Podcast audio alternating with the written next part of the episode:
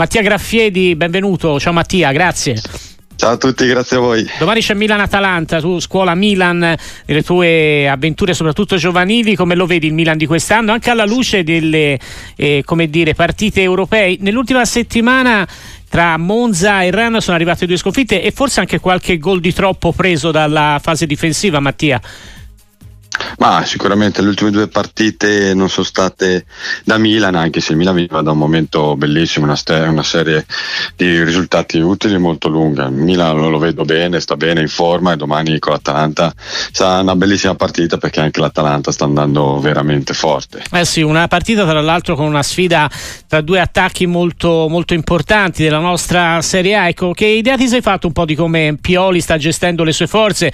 Giroud è chiaramente il, il titolare, però anche Jovic negli ultimi mesi, dopo, qualche, dopo un inizio abbastanza incerto, il suo contributo è riuscito a darlo. Assolutamente, assolutamente, si sta anche lui ritagliando il suo spazio, sta, sta segnando anche lui però Giroud rimane indispensabile in questo momento per il Milan, attaccante come lui ce ne sono pochi e Jovic è un'ottima alternativa, quando è stato chiamato in causa nelle ultime partite ha sempre fatto bene. Diciamo che domani i due attacchi possono veramente far scintille, far divertire, io mi aspetto una bellissima partita. Sì, sì, ce l'aspettiamo tutti, Lukman sarà il titolare di Gasperini, lo ha detto, ci sarà De Ketelari che è stato, come dire, il, la grande sorpresa direi, no? Visto che l'anno scorso nel Milan Mattia è andato decisamente male e che quest'anno invece con l'Atalanta di Gasperini eh, è esploso anche a quei livelli a cui ci si aspettava potesse ambire.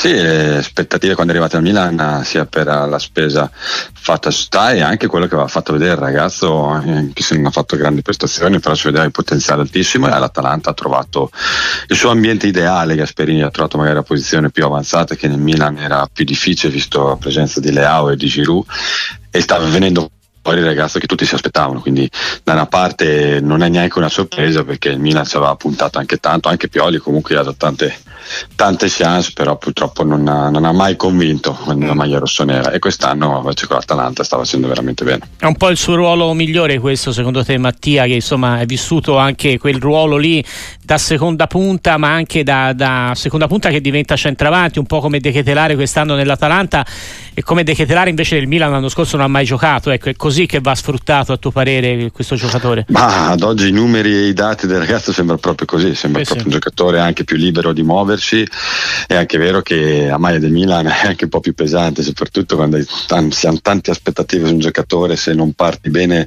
non è facile poi giocare a San Siro, quindi mm. invece lì ha trovato un ambiente diverso, è partito subito benissimo e anche il nuovo ruolo il suo ruolo diciamo che gli ha dato una grossa mano. Eh sì, una partita ci dicevi giustamente che ce l'aspettiamo molto molto divertente e spettacolare. Mattia Graffiedi ha vestito anche un'altra maglia importante della nostra Serie A quando era però in Serie B la Fiorentina che eh, Mattia e i suoi compagni riportarono in Serie A alla fine con un spareggio con il Perugia. Eh, quest'anno la Fiorentina forse a gennaio prometteva davvero di poter essere la quarta forza del campionato, poi qualcosa si è si è un po' rotto nelle ultime settimane o interrotto per meglio dire.